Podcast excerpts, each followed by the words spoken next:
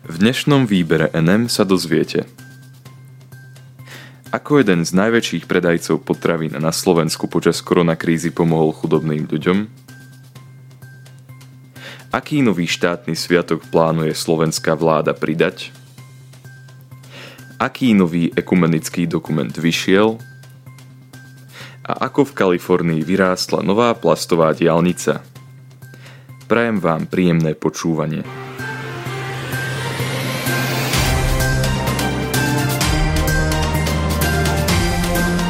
Jeden z najväčších predajcov potravín na Slovensku počas koronakrízy výrazne pomohol chudobným ľuďom aj s pomocou obyčajných občanov.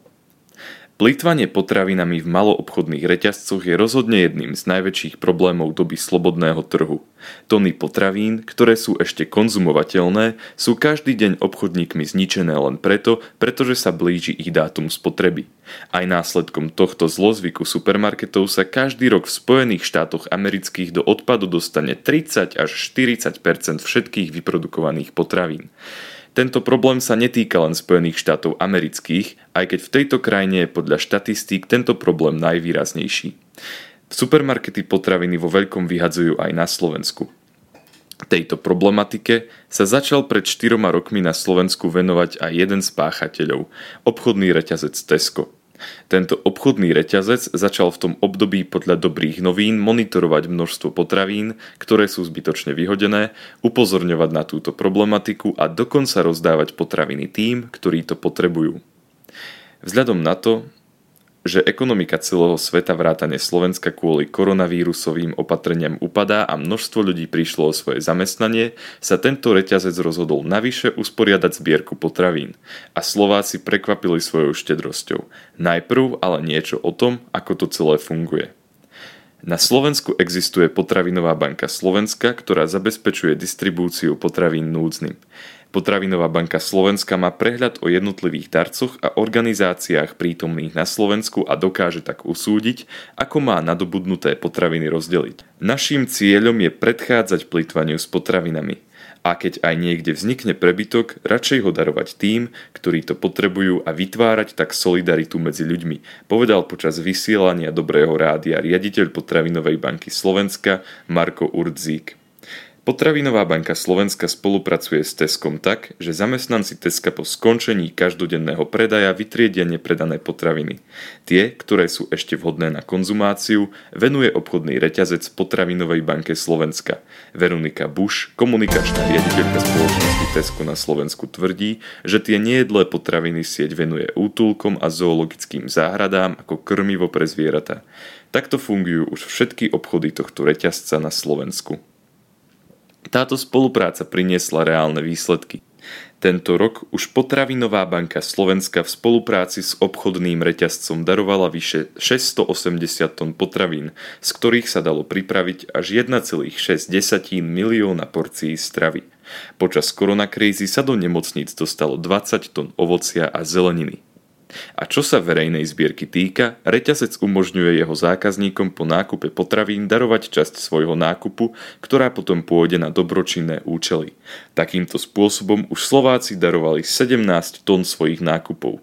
Takéto množstvo sa dá použiť na prípravu 41 tisíc porcií jedla. Vláda pracuje na zavedení nového pamätného dňa, ktorý bude pripomínať obete komunizmu. Vláda na konci augusta predložila dohromady tri novely zákona o štátnych sviatkoch, dňoch pracovného pokoja a pamätných dňoch, pričom dve z nich predložili poslanci Oľano a jedna bola predložená poslancami všetkých štyroch koaličných strán. Po schválení by tak mohli do našich kalendárov pribudnúť až tri pamätné dni a jeden zo súčasných pamätných dní by sa mohol zmeniť na štátny sviatok. Informovala o tom tlačová agentúra Slovenskej republiky. 24. júna 1954 počas súdneho procesu v Trenčíne vyslovil Silvester Krčméry tieto slova. Vy máte v rukách moc, ale my máme pravdu. Silvester Krčméry bol evangelizátor, ktorý bol komunistickými súdmi súdený za údajnú zradu a neskôr odsúdený na 14 rokov väzenia, z ktorých si odsedel 10 rokov. Po prepustení pracoval ako lekár a v 60. rokoch začal znovu naplno evangelizovať. Venoval sa narkomanom, alkoholikom a väzňom a položil základy pre spustenie viacerých náboženských organizácií. Tento muž zomrel v roku 2013 a podľa koaličných poslancov sa má práve 24. jún kvôli známemu Krčmeryho výroku stať dňom pamiatky obetí komunistického režimu. V predloženom návrhu poslanci uvádzajú Išiel neochvejne za svojim presvedčením a dokázal, že vnútorne silný jednotlivec dokáže podkopať stabilitu zdanlivo pevného totalistického režimu. Okrem 24. júna chce vláda do zoznamu pamätných dní zaradiť aj 21. jún, ktorý sa má stať dňom odchodu okupačných vojsk sovietskej armády z Československa v roku 1991 a 21. august, ktorý sa má stať dňom obetí okupácie Československa. Poslanci všetkých koaličných strán predkladajú návrh, aby sa k štátnym sviatkom opätovne vrátil deň vzniku samostatného československého štátu, čo je 28. október. Počet štátnych sviatkov sa tak zvýši z 5 na 6. Vyšiel nový ekumenický dokument vyzývajúci na medzináboženskú spoluprácu. Slúžiť zranenému svetu v medzináboženskej solidarite – Kresťanská výzva k uvažovaniu a činnosti v dobe COVID-19. Tak znie názov nového dokumentu, ktorý vydala Pápežská rada pre medzináboženský dialog spoločne so Svetovou radou cirkví. O vydaní tohto dokumentu informovala tlačová kancelária konferencie biskupov Slovenska. Nový dokument má 20 strán a svojim obsahom poukazuje na to, aký veľký potenciál pomôcť tomuto svetu majú kresťanské cirkvy.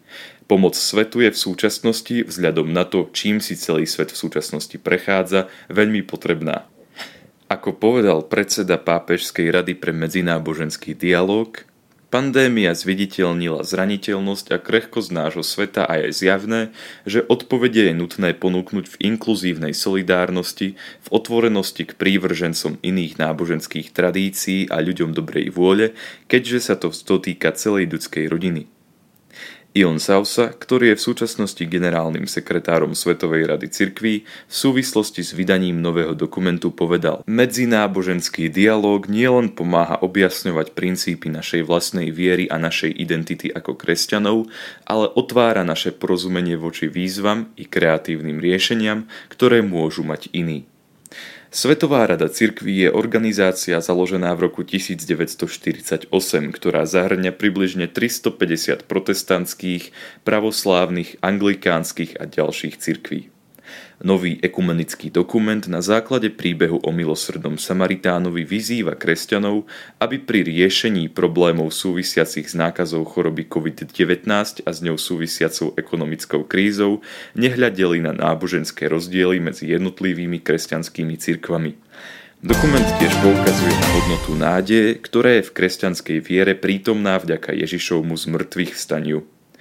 Uvedomujeme si, že cnosti milosrdenstva a súcitu s každým trpiacim majú súzvuk v iných náboženských tradíciách, ktoré tiež majú bohaté príklady veľkodušnosti a záujmu o tých najnúcnejších, hovorí oficiálne znenie dokumentu.